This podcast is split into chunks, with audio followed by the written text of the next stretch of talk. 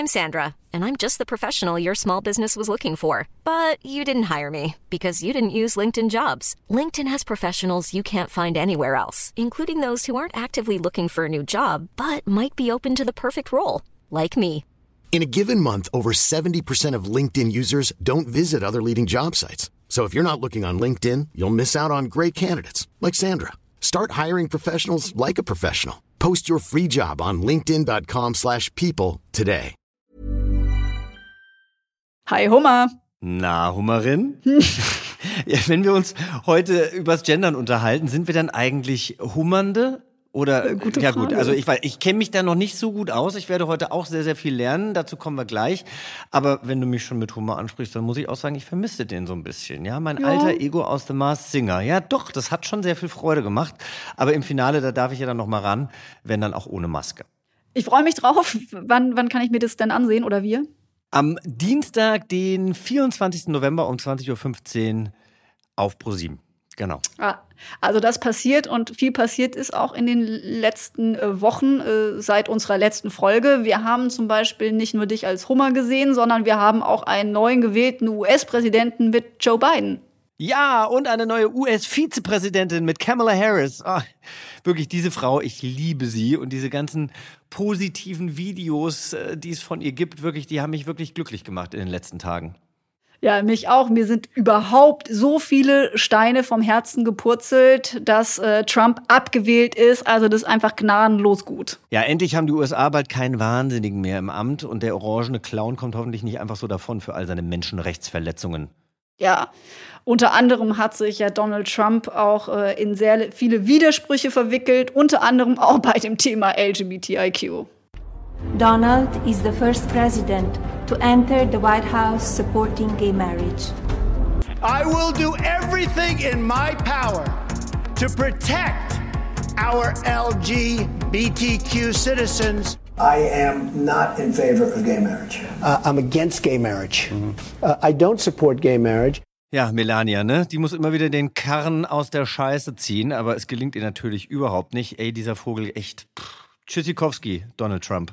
Ja, die Frage ist ja auch, ob sie jetzt die Scheidung einreicht. Es gab ja auch auf Twitter, fand ich sehr lustig, diese ganzen Visual-Statements, wonach die Einladung von Joe Biden rausging, dass Melania jetzt gerne auch im Weißen Haus wohnen bleiben darf, wenn sie möchte.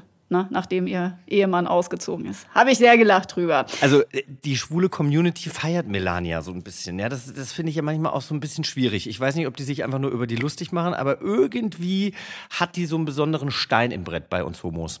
Wir können auf jeden Fall festhalten, ihr noch Ehemann womöglich, würde er Deutsch sprechen, würde er garantiert nicht gendern.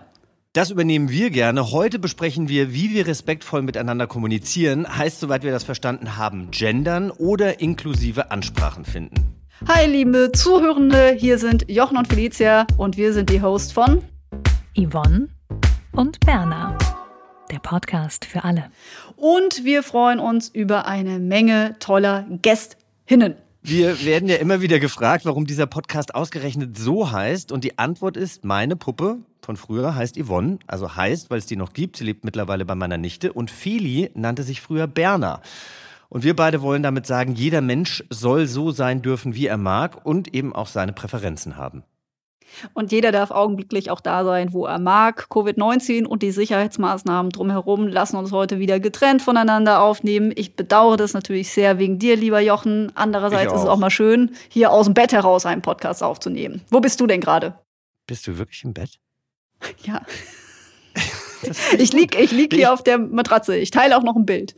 Ja, ach, sehr schön. Ja, ich bin in meinem Wohnzimmer. Ich hätte Angst, dass mein Netz nicht gut genug ist im Schlafzimmer. Aber ich bin froh, dass du nicht ungemütlich im Badezimmer sitzt, in einem Bütchen, das du dir aus Kissen und Handtüchern gebaut hast, wie irgendwer schon mal. Genau, da saß ich. Das hört sich sehr unbequem an. Ja, da war mein Computer auf der Waschmaschine. Ich konnte meine Beine nicht ausstrecken und alles drumherum war mit Handtüchern und Kissen ausgestattet. Ja. Alles für die Kunst, Feli. Alles für die Kunst. So sieht's aus. Alles für das Gendern. Genau. Ja, und für alle unter euch, die sich jetzt fragen, was Gendern überhaupt ist. Gendern bedeutet im allgemeinen Sinne die Berücksichtigung des Geschlechts in der Sprache. Also in Deutschland sprechen wir von Gendern, wenn wir von einem geschlechterbewussten Sprachgebrauch sprechen. Und eben diese Gleichbehandlung der Geschlechter geht mit einer Veränderung der herkömmlichen Sprache einher.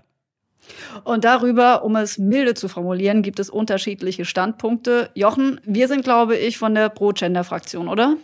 Ja.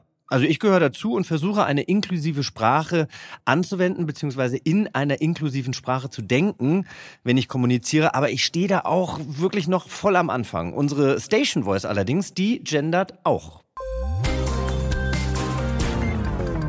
Fritz Nachrichten mit Britta Notnagel. Immer mehr SchülerInnen in Deutschland sind in Quarantäne. Der Landkreis Oder-Spree sucht jetzt außerdem Leute, die sich auf die Kadaverentsorgung spezialisieren, weil auch JägerInnen die getöteten Tiere nicht anfassen dürfen. Britta, du musst jetzt im Job jede halbe Stunde bzw. jede Stunde gendern. Ist das easy oder stolperst du? Nein, also eine Herausforderung ist es schon, aber es ist nicht schwierig, weil da gibt es wirklich bei Nachrichten oder überhaupt beim Textesprechen schwierigere Wörter, die auszusprechen sind, als jetzt sich an eine Pause zu gewöhnen, wie bei HörerInnen, ZuschauerInnen oder SchülerInnen. Das ist einfach, ich habe dem Tag mal einen Vergleich gelesen, wer Theater aussprechen kann, der kann auch das Gendersternchen aussprechen. Das ist eine Konzentrationsfrage. Ich finde, da gibt es wirklich schwierigere Wörter, die man ausspricht, so wie früher dieser Vulkan, der ausgebrochen ist, der Eyjafjallajökull. Und das ist ein Wort, das muss man wirklich üben und das ist immer wieder eine Herausforderung gewesen oder halt auch andere Wörter. Aber das Gendersternchen zu sprechen ist, finde ich, nicht so schwierig. Die Schwierigkeit, finde ich, besteht nur darin, dass man sich dran gewöhnen muss, dass es diese Pause gibt, weil es irgendwie so den Sprachfluss tatsächlich so ein bisschen unterbricht und ich am Anfang auch skeptisch war. Kann ich das? Ich habe auch ein sehr musikalisches Gehör und mich stört es eigentlich, weil das so meinen Sprachfluss unterbricht. Aber man kann sich daran gewöhnen und was ich einfach nur wichtig finde, ist, dass man es ja einfach ein bisschen übt zu sprechen, damit man am Ende als Hörer oder als Hörerin noch unterscheiden kann, ist es jetzt die gegenderte Form oder ist es die weibliche Form? Also dass man jetzt, wenn man nur von Pflegerinnen zum Beispiel spricht, dass man das dann auch wirklich raushört. Also das, finde ich, ist die größere Herausforderung, die sichtbar zu machen. Ist es jetzt das Gendersternchen, was mitgesprochen wird? Oder ist es tatsächlich die weibliche Form? Aber ansonsten, finde ich, ist es vielleicht vom Hören und auch vom Sprechen eine Übungssache und eine Gewöhnungssache. Also erstmal ist es ja total toll, Britta hier zuzuhören mit dieser angenehmen Stimme. Und die Nachrichten werden natürlich auch abgelesen, ne? Also insofern ist es da natürlich ein bisschen leichter, als wenn man frei spricht, Feli. Das stimmt. Wenn man Absolut. So eben drauf losquasselt, hast du gerade richtig schon gesagt, ist es eben gar nicht so einfach. Und letztlich ist es eine Übungssache. Übst du eigentlich irgendwie manchmal, du musst ja auch sehr viel moderieren, um auch respektvoll gendermäßig zu sprechen? Nee, also ich übe nicht. Ich weiß gar nicht, gibt es da richtige Übungen, Feli? Ja, also ich übe ab und zu mit laut lesen und dann diese Pausen eben zu machen. Also das, was sie auch gerade gesagt hat, mit diesem Theatergefühl gendermäßig zu sprechen, weil ich will mir das auf jeden Fall angewöhnen, auch in der freien Rede da einfach besser zu werden. Und ich mache das tatsächlich so ab und zu. Das mit dem Theater fand ich auch ein super Beispiel. Also da kommt jetzt einfach keiner mehr drum rum. Ich glaube, Theater können wir alle aussprechen. Aber ich finde es auch total richtig, achtsamer zu sprechen, auch wenn es noch etwas mehr Konzentration braucht. Britta, achtest du nach so viel Gendern beim Arbeiten privat auch drauf, zu gendern? Also privat, muss ich ganz ehrlich sagen, mache ich es kaum. Mir ist aufgefallen, seitdem ich das auf Arbeit mache, dass ich da sensibilisierter für bin und auch tatsächlich hinhöre, wenn jemand gendert. Ich habe eine Freundin, die macht das sehr. Ich habe das vorher noch nie gemacht im Privaten, aber seitdem ich das beruflich mache, fällt es mir mehr auf. Ich versuche es mehr und mehr in mein Privates pflegen, aber es fällt mir tatsächlich noch schwer, weil es privat bei mir noch nicht in Fleisch und Blut übergegangen ist und das liegt aber auch daran, dass ich halt nicht mit dem Gendern oder mit diesem männliche und weibliche Form immer aussprechen groß geworden bin. Für mich ist halt, wenn ich Schüler sage, dann meine ich nicht nur die männlichen Schüler, ne? Also das ist so, für mich haben diese Begriffe oder die männlichen Formen immer noch, schließen sie die weibliche Form ein. Ich sehe das nicht so ganz so eng, aber ich bin natürlich jetzt mittlerweile schon so sensibilisiert dafür, weil diese Diskussion halt immer weitergeht und immer größer wird, dass ich natürlich das auch versuche, in meine alltägliche Sprache mit einzubauen. Aber es ist noch nicht so normal geworden. Noch nicht normal. Ja, und die Frage ist ja auch, ist das Sprechen mit Pause und Schreiben mit Genderstern jetzt das, was wir tun sollten? Oder doch korrekter mit Doppelpunkt? Also wir haben beim Linguisten Felix Haas nachgefragt. Er ist auch Experte für Gender und Diversity und arbeitet als Stratege am U-Institut in Berlin. Und obendrein ist er Autor beim Online-Magazin Beige. Ich glaube, beim Gendern gibt es kein 100%iges richtig oder falsch. Ich glaube, das Wichtigste ist, dass es ja unterschiedliche Formen gibt, mit denen wir heutzutage versuchen, so Gender- und Diversity-Themen in die Sprache und in unseren Alltag zu bringen. Ich persönlich benutze auch das Sternchen tatsächlich. Das Sternchen ist dafür da, dass sozusagen jeder der Zacken dieses Asterisks, auch ein sehr gutes Wort. Das Asterix? Asterisk. Ist so das typografische Wort dafür, genau. Aber es klingt wie Asterix, genau. Jedenfalls jedes der Zackchen sozusagen zeigt in eine Richtung, wo Diskriminierung stattfinden kann in unserer Gesellschaft und wo sozusagen auch Diskriminierung über Sprache transportiert werden kann. Das ist zum Beispiel eben das Thema Gender oder Geschlecht. Das sind aber auch Themen wie Rassismus, Transfeindlichkeit, Homofeindlichkeit, aber auch so Sachen wie soziale Herkunft, die natürlich alle darin reinspielen, wie unsere Gesellschaft aufgebaut ist und wie wir eben auch sprechen und handeln entsprechend. Ich mag das Sternchen ganz gerne, weil es sieht einerseits hübsch aus. Ich finde, es zerreißt den Text nicht allzu sehr. Ich mag diese sozusagen ein bisschen versteckten, aber eigentlich cleveren Inhalte, auf die das Sternchen hinweist sozusagen. Es gibt aber auch natürlich den Gender-Unterstrich zum Beispiel, der natürlich Platz machen soll für Gender-Identitäten außerhalb von Mann und Frau oder eben zwischen Mann und Frau. Dann gibt es etwas kompliziertere Formen, wie zum Beispiel das X, dass man sämtliche Gender-Marker in der Sprache auskreuzt sozusagen mit dem X. Da würde man dann nicht mehr sagen, lieber Professor, sondern liebix professix. Weil ER oder E bei dem lieber natürlich auch schon Gender eben anzeigt und bei Professor oder Professorin eben auch. Deswegen würde man das direkt abcutten und sagen Profix und Liebix. Finde ich persönlich auch eine coole Art und Weise zu schreiben, ist aber natürlich auch eine Frage von, wie sehr ist man im Gender-Thema drin, dass man das überhaupt versteht, beziehungsweise selber reproduzieren kann, wenn man jetzt eine Mail an die entsprechende Person richten würde. Ja, wichtiger Punkt, das Verstehen ist ja so eine Sache. Manchmal scheitert man ja beim vorlauter richtig machen wollen an sich selbst und an den Erwartungen. Und letztlich ist ja Sprache ein Werkzeug, das wir nutzen, um uns zu unterhalten. In der deutschen Sprache haben wir aber nicht nur die Worte, sondern auch den Artikel, der das Geschlecht zuordnet. Felix erklärt weiteres dazu. Es ist auf Deutsch tatsächlich ziemlich schwierig. Also ich glaube, dass grundsätzlich, wenn man das sozusagen großflächig und einheitlich im Alltag einbauen möchte, sowohl in der Schriftsprache als auch in der gesprochenen Sprache, muss in gewisser Weise so eine dauerhafte Reflexion mitlaufen darüber, was eigentlich einem gerade durch den Kopf geht und dann entweder in die Tasten geht oder aus dem Mund rauskommt. Wenn man natürlich die ganze Zeit die eigene Sprache analysieren muss, wo sind denn eigentlich Sachen, die ich jetzt gendern müsste? Und da ist tatsächlich das Deutsch ist generell eine wahnsinnig schwierige Sprache, total schwierige Grammatik, wahnsinnig kleinteilig, 1 Million Ausnahmeregelungen für alles Mögliche. Und im Deutschen gibt es jetzt zum Beispiel bei Berufen, ne, also Lehrer, Lehrerin oder LehrerIn, wenn man es gendert. Das heißt, man muss immer ein Suffix, nennt man das, also ein Wortteil mit Bedeutung hinten anhängen, damit es auch Frauen mitmeint.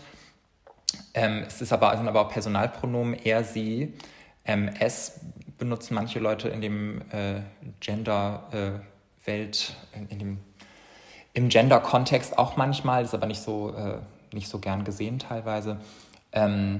Und dann muss man zum Beispiel eine Pause dazwischen machen, ne? Eher sie, wenn man das mit dem Sternchen abkürzt.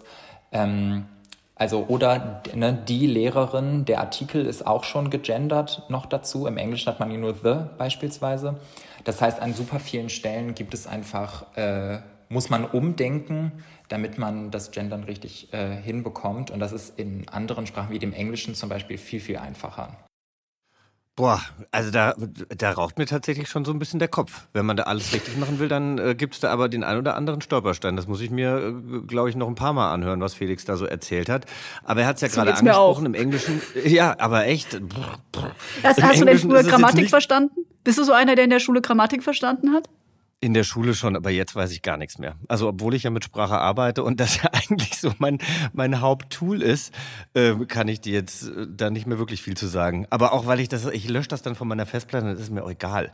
Aber so geht's gut. Mir auch. Aber mich hat neulich eine Fünftklässlerin gefragt, was der Genus ist, ja, und ich so, oder Genus, ich weiß gar nicht, wie man es richtig ausspricht. Und ich stand dann so da, also, was ist das?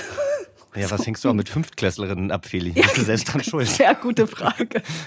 Aber gut, Felix hat schon gesagt, im Englischen ist es jetzt nicht wirklich ein Problem. Da gibt es eben diesen einen Artikel the, oder wie die Deutschen sagen, the. Wie sieht das denn im Englischen dann insgesamt so aus, Felix? Ja, im Englischen gibt es eigentlich nur so 2, 3 Sachen, die man bedenken muss. Also da gibt es ja he und she und it. Und wenn man das umgehen möchte, ist eigentlich mittlerweile Konsens, dass man einfach they benutzt, also die Pluralform auch im Singular, wenn du über eine Person berichtest, die sozusagen mit they angesprochen werden möchte. Es ist aber nur eine Person, würde man trotzdem sagen, they are going to the bathroom oder so. Und dazu kommt halt, dass die meisten Berufsbezeichnungen im Englischen sowieso schon genderneutral sind. Also Busdriver zum Beispiel kann Mann oder Frau sein oder auch eine andere gender-identifizierte Person. Und genau, dann das Einzige, was mir beim Englischen noch einfällt, ist, dass man heutzutage sehr oft sowas sagt wie hey guys und damit aber alle meint. Das ist besonders so im amerikanischen Kontext gang und gäbe. Ist so ein bisschen schwierig, weil es eben umgekehrt nicht funktionieren würde, wenn man zu einer gemischt-geschlechtlichen Gruppe mit Hey Girls referieren würde, würden es alle irgendwie lustig finden oder einige, ja, extrem offensive wahrscheinlich. Ich habe vorhin nochmal gegoogelt, ich spreche jetzt nicht wahnsinnig viele Sprachen, ich habe nur natürlich hier und da mitbekommen, wie das in anderen Sprachen mit dem Gendern funktioniert. Also im Japanischen weiß ich, dass es da Präfixe und Suffixe gibt, also Wortteile, die entweder vor oder hinter ein Wort gehängt werden, um Gender zu kennzeichnen. Und das führt im Japanischen dazu, dass es halt oftmals komplett andere Worte sind. Also nicht nur wie im Deutschen, dass die Endung eine andere ist, sondern dass das komplette Wort sich verändert tatsächlich. Sodass, wenn man eine Doppelnennung oder eine Genderung vornehmen müsste, ist es nochmal deutlich komplexer. Im Schwedischen ist es relativ einfach wohl gewesen. Die haben auch schon vor vielen Jahren, das ist ja ein vorreitendes Land in vielerlei Hinsicht. Die haben zum Beispiel zu den Personalpronomen hon, er, han, sie, jetzt hen dazu genommen. Das ist so das dritte Geschlecht, was sozusagen diverse gender-identifizierte Personen bezeichnen soll. Und das ist wohl auch mittlerweile ziemlich etabliert und ganz gut angekommen. Also, wir lernen jede Menge dazu, ne, Jochen? Absolut, absolut. Ja, he, she, it und das they für div muss mit. So, um mal so eine kleine Faustformel zu haben. Und Genus ist der, die, das. Mhm. Ja, auch, um das noch nachzureichen. Und was ich mir jetzt auch noch gemerkt habe, dass es kein offizielles Ranking für Sprachen gibt, aber wir, glaube ich, schon festhalten können, Japanisch ist super schwierig, Deutsch ist es auch und beide sind schwieriger als Englisch und also wenn es darum geht, inklusiv zu sprechen. Mhm. Und da braucht es eben dann diese Konzentration und Willenskraft, so wie sicherlich meines Erachtens auch ein gereiftes Verständnis von Kommunikation, um das so durchzusetzen.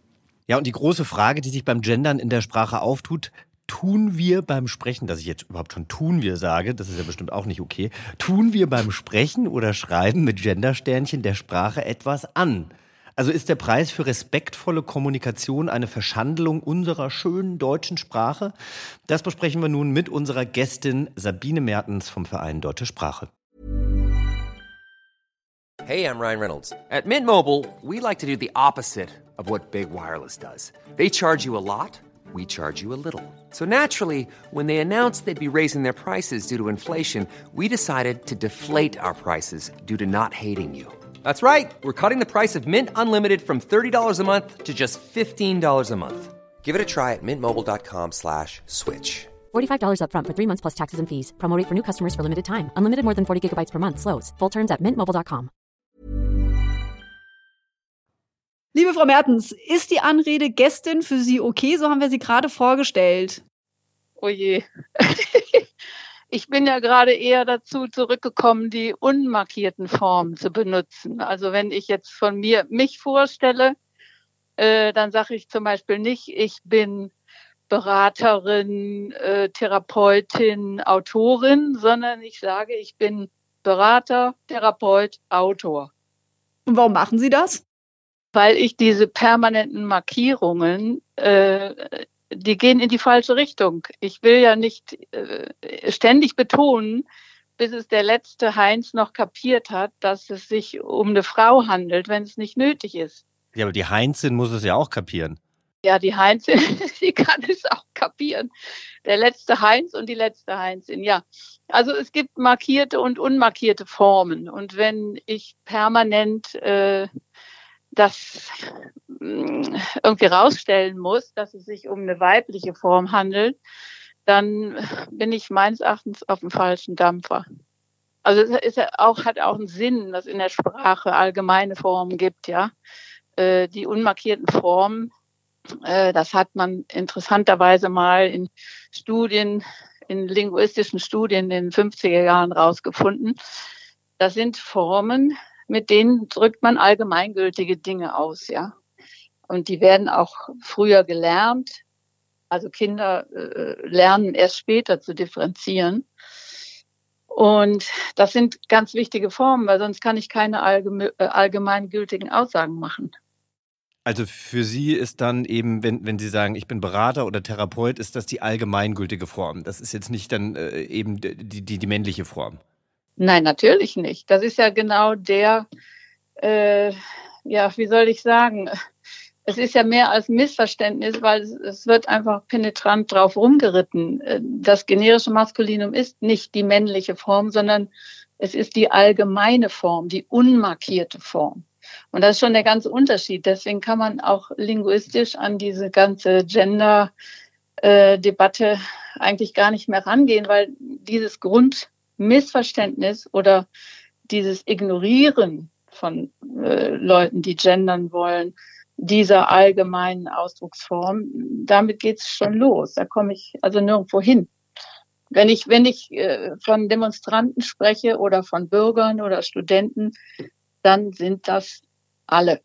Dann sind auch, wenn jetzt dieser Terminus mit gemeint ist, das ist ja Quatsch.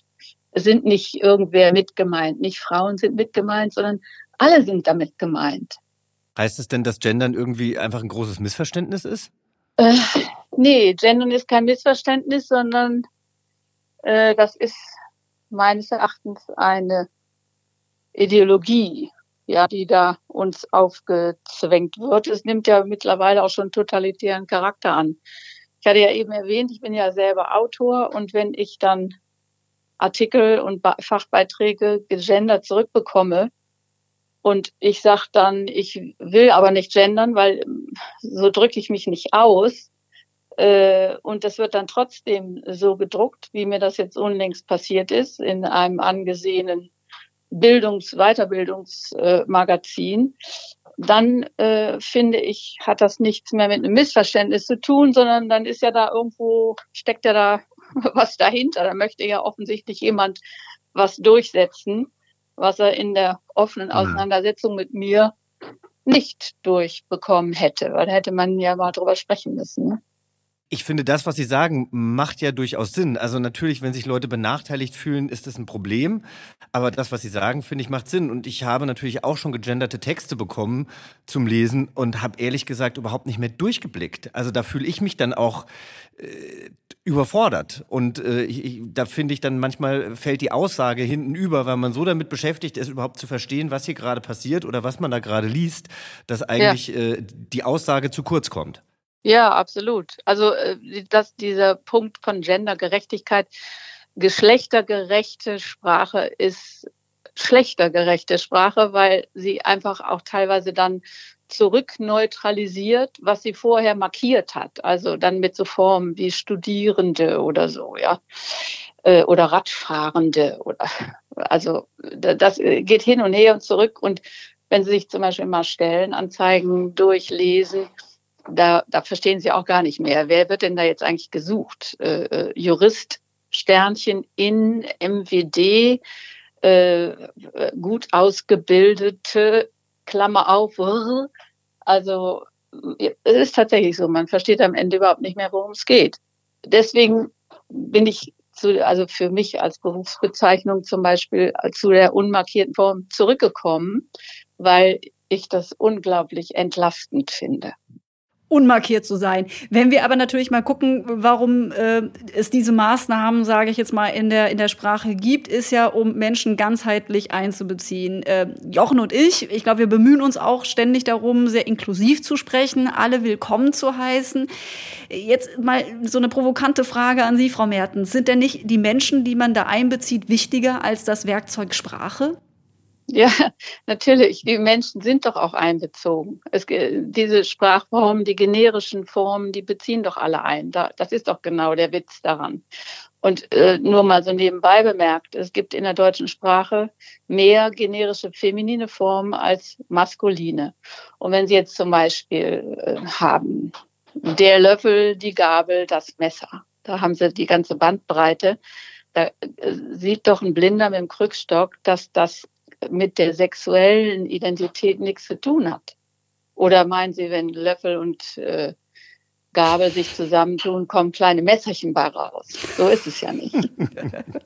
Und das Mädchen, da ist ganz klar, das Mädchen ist weiblich und der Junge ist männlich. Das liegt doch in der Form.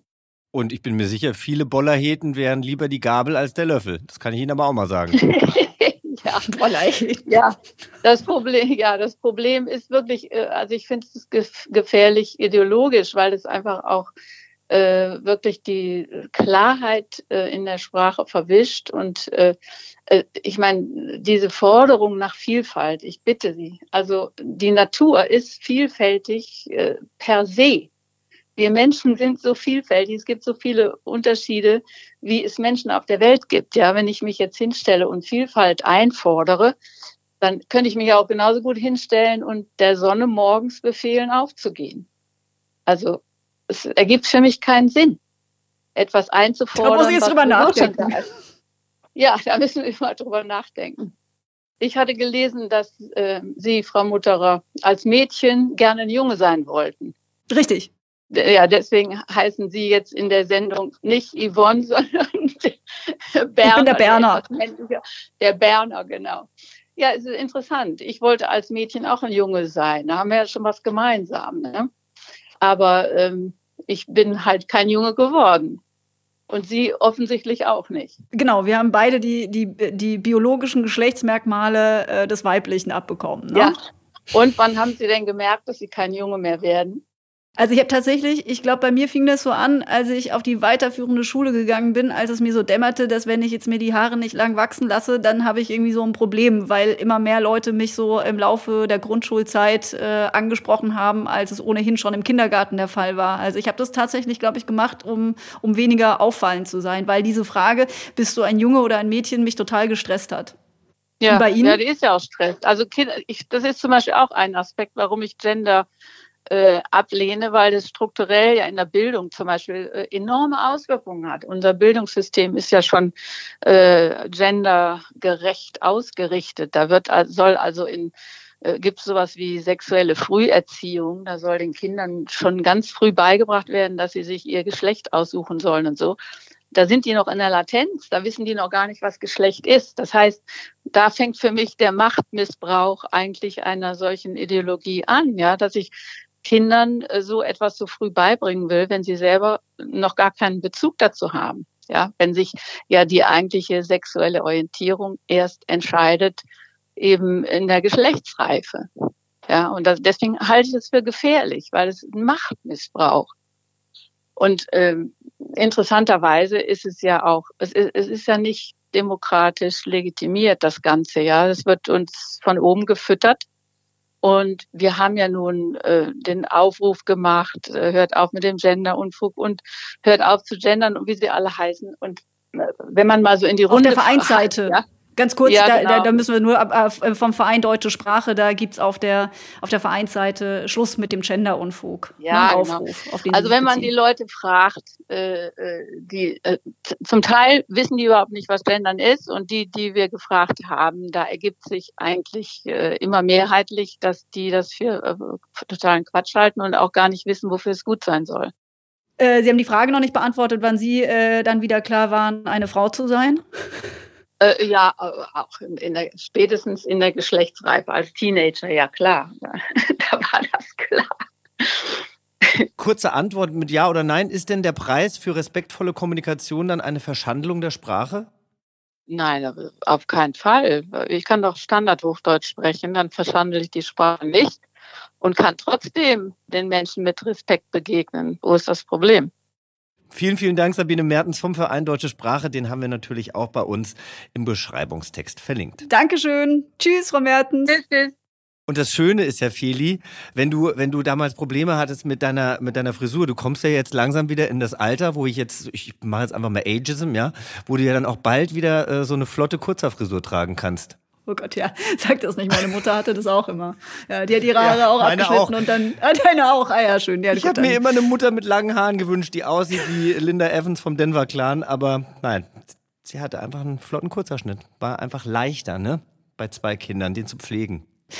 Ja. Nun gut, also wäre das ja mit der Sache mit den Haaren jetzt auch geklärt und ja, jetzt haben wir sehr viele Bedenken rund um die deutsche Sprache jetzt schon mal analysiert, also ne, und jetzt Frau Mertens Eindruck, was sie so umtreibt und warum sie sich im Verein auch Deutscher Sprache engagiert. Jetzt ist es doch vielleicht auch mal ganz gut, mit einer nüchternen Wissenschaftlerin zu sprechen. Und zwar mit Professorin Damaris Nübling. Sie arbeitet unter anderem am Lehrstuhl für historische Sprachwissenschaft der Universität Mainz und ist Expertin für Genderlinguistik. Uns stand sie für diese Folge per Telefon Rede und Antwort. Frau Professorin Nübling, was sagen Sie denn als Expertin? Hilft Gendern der Sprache oder verschandelt sie diese? Also dieses Wort verschandeln ist natürlich extrem negativ und völlig unangebracht. Worum es geht, ist, dass wir durch durch gendersensibles Sprechen viel mehr Menschen einbeziehen, die bislang faktisch nicht einbezogen waren. Das Deutsche ist, das ist völlig unbestritten, ist eine männerbevorzugende Sprache, ganz eindeutig. Das ist jahrhundertelang so gewachsen. Und wenn man sich demokratischer verhält in der Sprache, dann hat das mit Verschandelung überhaupt nichts zu tun. Im Gegenteil, ich glaube, eine ungerechte Sprache kann niemals schön sein. Und das, was Verschandeln ist, das ist ein ästhetisches Urteil. Und ich finde, auf diese Ebene sollte man sich niemals begeben. Außerdem finde ich da überhaupt keine Berechtigung daran, etwas hässlich zu finden, nur weil man mehr Personen einbezieht. Wie bewertet denn die Sprachwissenschaft das Gendern? Also wie ordnen Sie das im Detail ein? Ja, das ist eine wichtige Frage. Also ich bin Sprachwissenschaftlerin und in der Genderlinguistik tätig und möchte eigentlich nur über Dinge sprechen, die wir auch wirklich erforscht haben. Und wir wissen, dass zumindest die Binnenmajuskel, also das großgeschriebene I, als auch alle möglichen Formen der der Beidnennung, also Paarformen, dass die tatsächlich eine Auswirkung haben auf die Repräsentation von Frauen. Es wurden bislang keine Untersuchungen gemacht zur Repräsentation, also zur Assoziation nicht-binärer Menschen. Dazu wissen wir noch nichts und das beträfe ja das Sternchen und andere alternative Auszeichnungsformen. Aber immerhin wissen wir, dass am besten die sogenannte Binnenmajuskel, also das großgeschriebene I, abschneidet, wenn man Menschen Texte vorlegt, die mit dieser Schreibweise hantieren. Das reine generische Maskulinum beansprucht durch die Nennung von maskulinen Personenbezeichnungen wie der Arbeiter, aber auch der Pfleger, der Verkäufer, der Professor, der Wissenschaftler, dass damit geschlechtsübergreifend alle gemeint sind. Und dieses sogenannte generische Maskulinum hat sich als pseudogenerisch herausgestellt, also als pseudogeschlechtsübergreifend zu verstehen, insofern als es ganz stark mehrheitlich Männer assoziieren lässt. Das ist eine ganz wichtige Sache. Wir haben über 2 Dutzend solcher Studien ganz unterschiedlich ausgerichtet und alle kommen zu einem ähnlichen Ergebnis, dass das sogenannte generische Maskulinum Männer sehr, sehr stark bevorzugt, favorisiert, assoziieren lässt. Und das ist eine Schieflage und spricht deutlich gegen die Funktionstüchtigkeit dessen, was sehr viele Konservative am stärksten in der FAZ, also was sehr viele Konservative meinen, beanspruchen zu dürfen. Es ist empirisch widerlegt. Frau Nübling, Sie befassen sich ja mit Genderlinguistik. Was machen Sie da genau und welchen Fragen gehen Sie nach? Es gibt sehr viele genderlinguistische Fragestellungen, die in der Öffentlichkeit gar nicht auftauchen. Also meine Themen sind Vornamen, die ja ähnlich wie Toiletten ziemlich unhinterfragt doch genderisiert sind, insofern als wir weibliche und männliche haben und eine gegengeschlechtliche Benennung ja auch verboten ist. Wir haben zwar seit einigen Jahren die Möglichkeiten, Unisex-Namen, also geschlechtslose Namen zu verwenden, aber davon gibt es herzlich wenige in Deutschland und das wird auch kaum verwendet faktisch. Also wir sind gezwungen, in eins der beiden Geschlechtsinventare zu greifen, wenn wir ein Kind benennen. Und da habe ich zum Beispiel festgestellt, dass man muss vorab sagen, junge Namen klingen grundlegend anders als Mädchennamen. Ich nenne ganz kurz die gravierendsten Unterschiede. Junge Namen sind kürzer, oft einsilbig, enden sehr oft auf einen Konsonanten und sind sehr oft, wenn sie mehrsilbig sind, auf der ersten Silbe betont. Michael. Mädchennamen sind sehr oft auf der nicht ersten Silbe betont. Denken Sie an Michaela. Da ist der Akzent hinten, haben sehr oft ein A oder ein E oder einfach einen Vokal hinten und sind länger als junge Namen. Und wenn man das weiß, dann ist sehr erstaunlich, dass jetzt seit etwa den 90er Jahren, noch mehr seit den 2000er Jahren, solche jungen Namen gewählt werden, die sehr weiblich klingen. Das sind Namen wie Noah, Luca, Joshua, Mika und so weiter, die lauten auf A aus. Und das war früher exklusiv weiblich. Andrea ist ja auch ein männlicher italienischer Jungename und der kam früher automatisch in die weibliche Klasse. Und jetzt werden sehr viele junge Namen, meistens aus dem Italienischen, Hebräischen, mit solchen Strukturen versehen, die früher weiblich gewesen wären. Und das zeigt, dass hinter den Kulissen auf der phonologischen Ebene, ich bin Linguistin, also auf der phonologischen Ebene sozusagen die Geschlechterbinarität konterkariert wird. Umgekehrt werden die Mädchennamen kürzer und damit sozusagen in Anführungszeichen männlicher. Und da sieht man, dass hinter den Kulissen die Gesellschaft eine Geschlechtsrollenangleichung vornimmt auf den Rufnamen, indem sie sozusagen für Jungen den Stoff verwendet, der normalerweise typisch ist für weibliche Namen und umgekehrt. Das ist zum Beispiel eins der Themen, was in der Öffentlichkeit überhaupt nicht verhandelt wird, was ich aber doch eigentlich sehr interessant finde, weil es zeigt, dass die Gesellschaft weiter ist als die Namengebung oder das Namenrecht. Super spannend. Ja, total. Und man sieht auch, es passiert was, der Wandel ist im Gange, heißt übertragen doch auch, wie alles ist eben auch die Sprache fluide.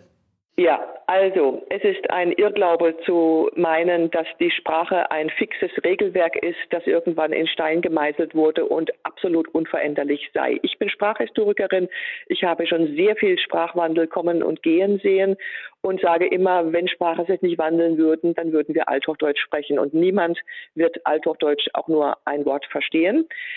Also Sprache wandelt sich ständig und zwar mit jedem Sprechen und zwar ein ganz kleines Stückchen weiter. Und natürlich ist Sprache fluide und bildet das ab, was wir sagen wollen, unsere Bedürfnisse, das, was sich auch ändert gesellschaftlich, wird selbstverständlich dann auch sprachlich repräsentiert. Die Sprache ist hochfluide, hochflexibel, erlaubt uns über alles zu sprechen. Und deswegen sollten wir gelassen sein, wenn jetzt eine junge Generation kommt, die Sprache im Sinne einer größeren Geschlechtergerechtigkeit anders verwendet. Die wird nicht umgekrempelt, die wird nicht verschandelt, die wird auch nicht abgeschafft. Das sind alles völlig falsche Metaphern, sondern es wird die Flexibilität der Sprache genutzt für, denke ich, doch sehr unterstützenswerte Belange. Für die junge Generation ist das Sprechen der Pause sehr einfach. Ältere Generationen hadern da mehr, oder? Absolut. Ich spreche einen ganz wichtigen Punkt an.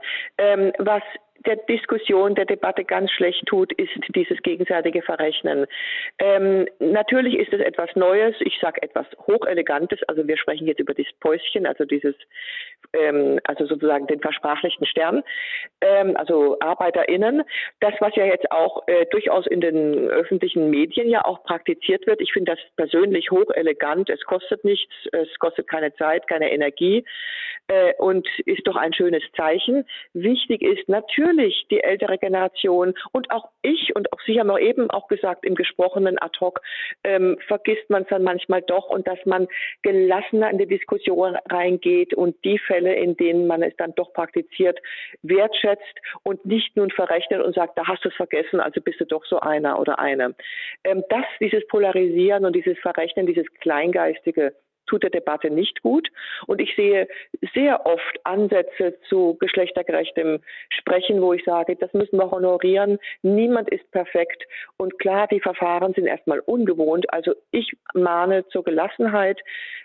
Und das verhärtet die Fronten, wenn man anderen vorwirft, es nicht richtig zu machen oder es nicht konsequent zu machen. Ich glaube, wir alle ertappen uns dabei, so bewusst wir eingestellt sein mögen. Und wie gesagt, ich plädiere für Gelassenheit. Es kommt. Die junge Generation macht es uns vor. Schauen Sie sich die Sprache von Fridays for Future an. Da wird das ganz automatisch bereits praktiziert.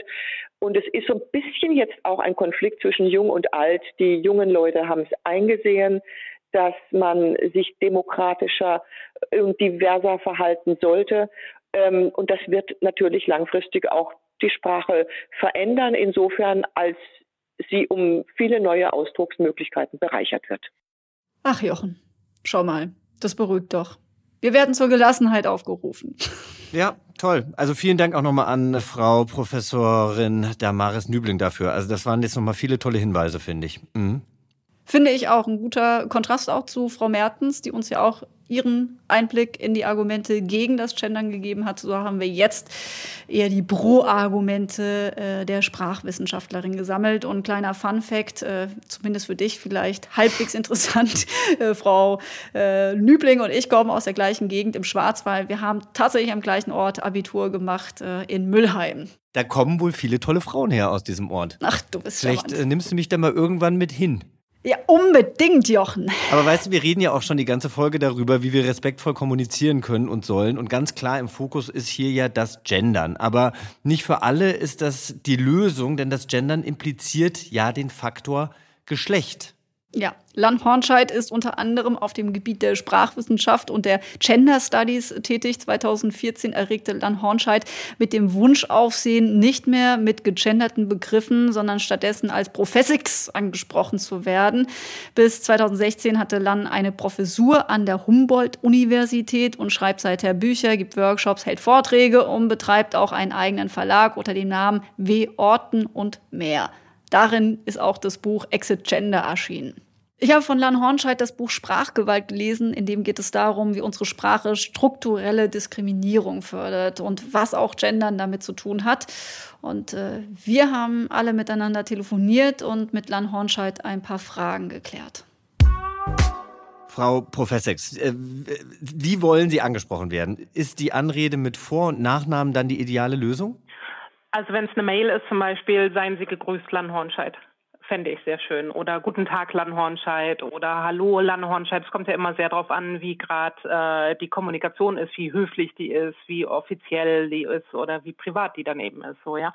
Aber alles, was mich als Person und als Individuum wahrnimmt, ohne mir direkt irgendein Gender zu- oder abzusprechen durch irgendwelche anderen Sachen oder durch Sternchen, was dann ja häufig sehr kompliziert ist. Lieb, Sternchen, er, Lann Hornscheidt oder sehr geehrt, er, Lann Hornscheidt oder sowas, ja. Oder diese Form wie sehr geehrte Damen und Herren, also wenn das jetzt wäre, sehr geehrte Damen und Herren, liebe andere, liebe Diverse, würde ich nicht für so sinnvoll halten, sondern da finde ich sehr viel schöner, wenn es neue, neutralere Anreden gibt oder so individuelle Anreden wie Guten Tag, Lann Hornscheidt.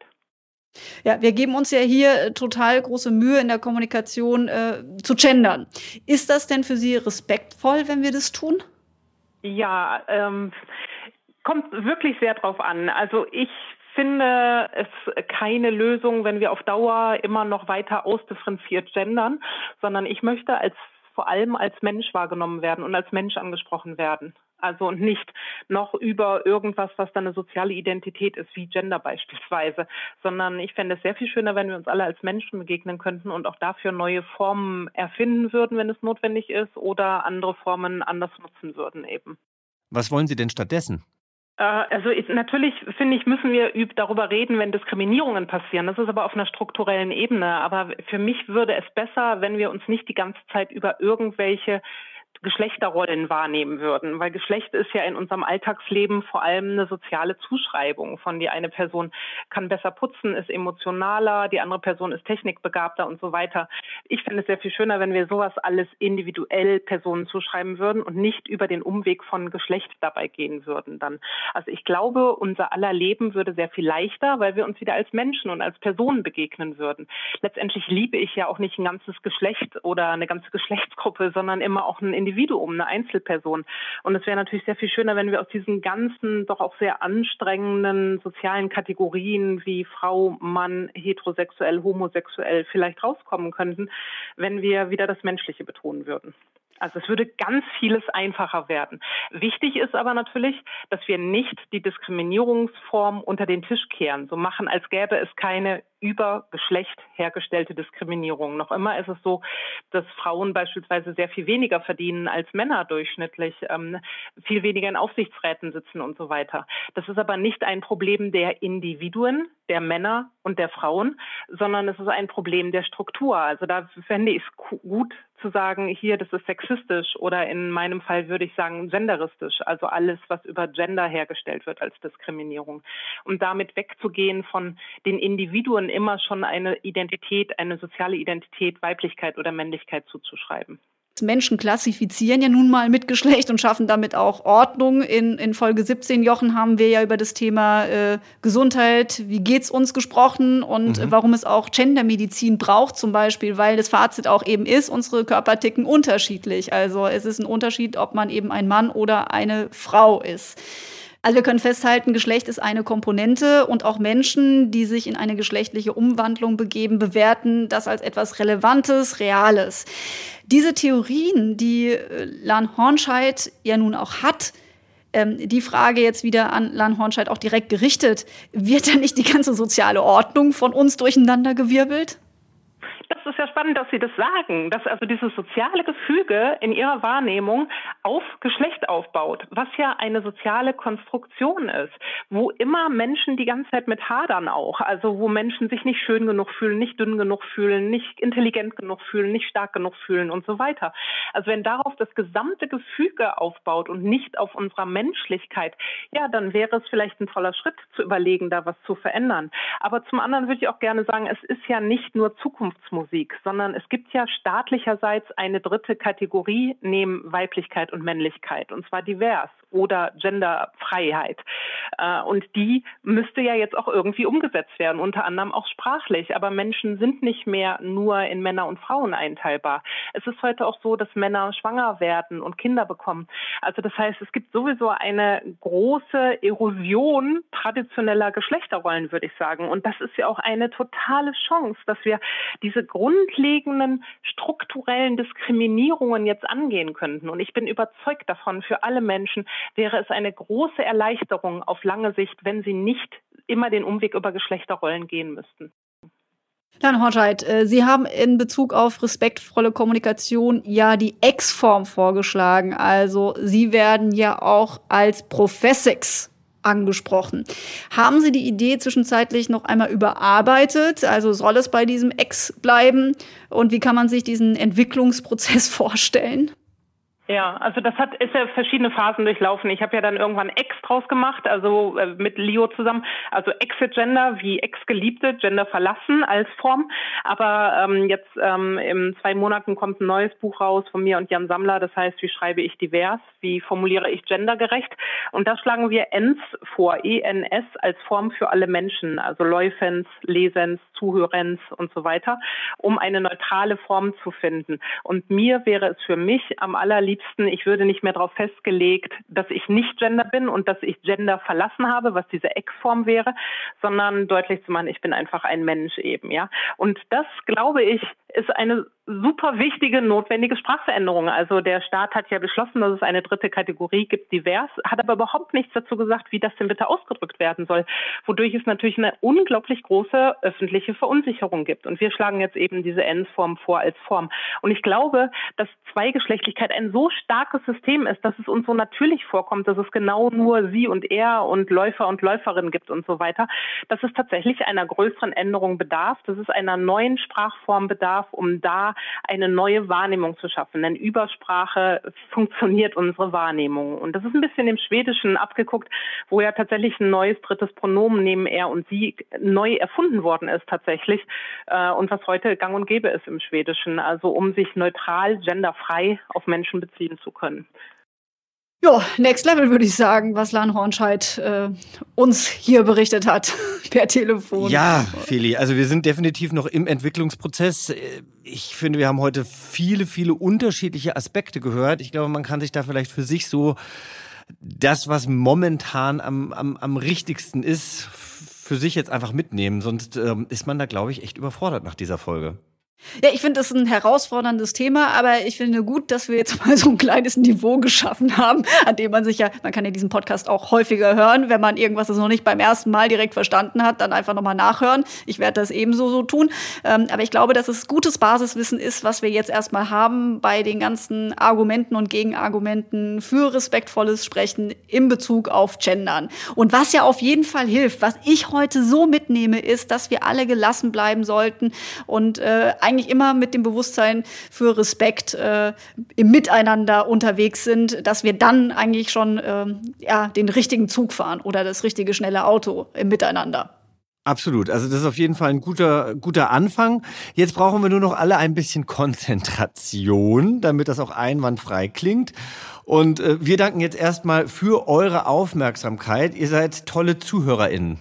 Oder mit Lann Hornscheidts Vorschlag gesprochen, liebe Zuhörens. Also, ihr lieben Leute, adieu. Und ehe wir raus sind, noch eine Info. Noch bis zum 22. November könnt ihr mit uns 4 statt 2 Wochen lang den Premium-Account der Audioplattform Podimo testen. Da gibt's viele tolle, exklusive Podcasts zu hören, wie zum Beispiel die WG Wesensfremd von Matze Hilscher und Sibylle Berg. Oder Sonja Koppitz ganz frisch mit Noch ganz dicht. Und den direkten Link dazu findet ihr bei uns im Beschreibungstext und auf unserer Instagram-Seite Yvonne und Berna. Oder ich sage ihn einfach einmal, podimo.de/Yvonne Berna. Und natürlich könnt ihr das Probeabo innerhalb der 4 Wochen kündigen, sollte es euch nicht zusagen, was wir beide uns kaum vorstellen können. Solltet ihr dranbleiben, dann zahlt ihr noch nicht mal 5 Euro monatlich. 4,99 Euro. Und das ist doch mein Deal. Sehr gut. Ja, viel Spaß beim Ausprobieren, ne? Ja, und außerdem freuen wir uns natürlich, wenn ihr unseren Podcast abonniert, um keine Folge zu verpassen und uns eine schicke Bewertung abgebt. Vielen, vielen Dank und tschüss. Tschüss. Yvonne und Berna. Der Podcast für alle.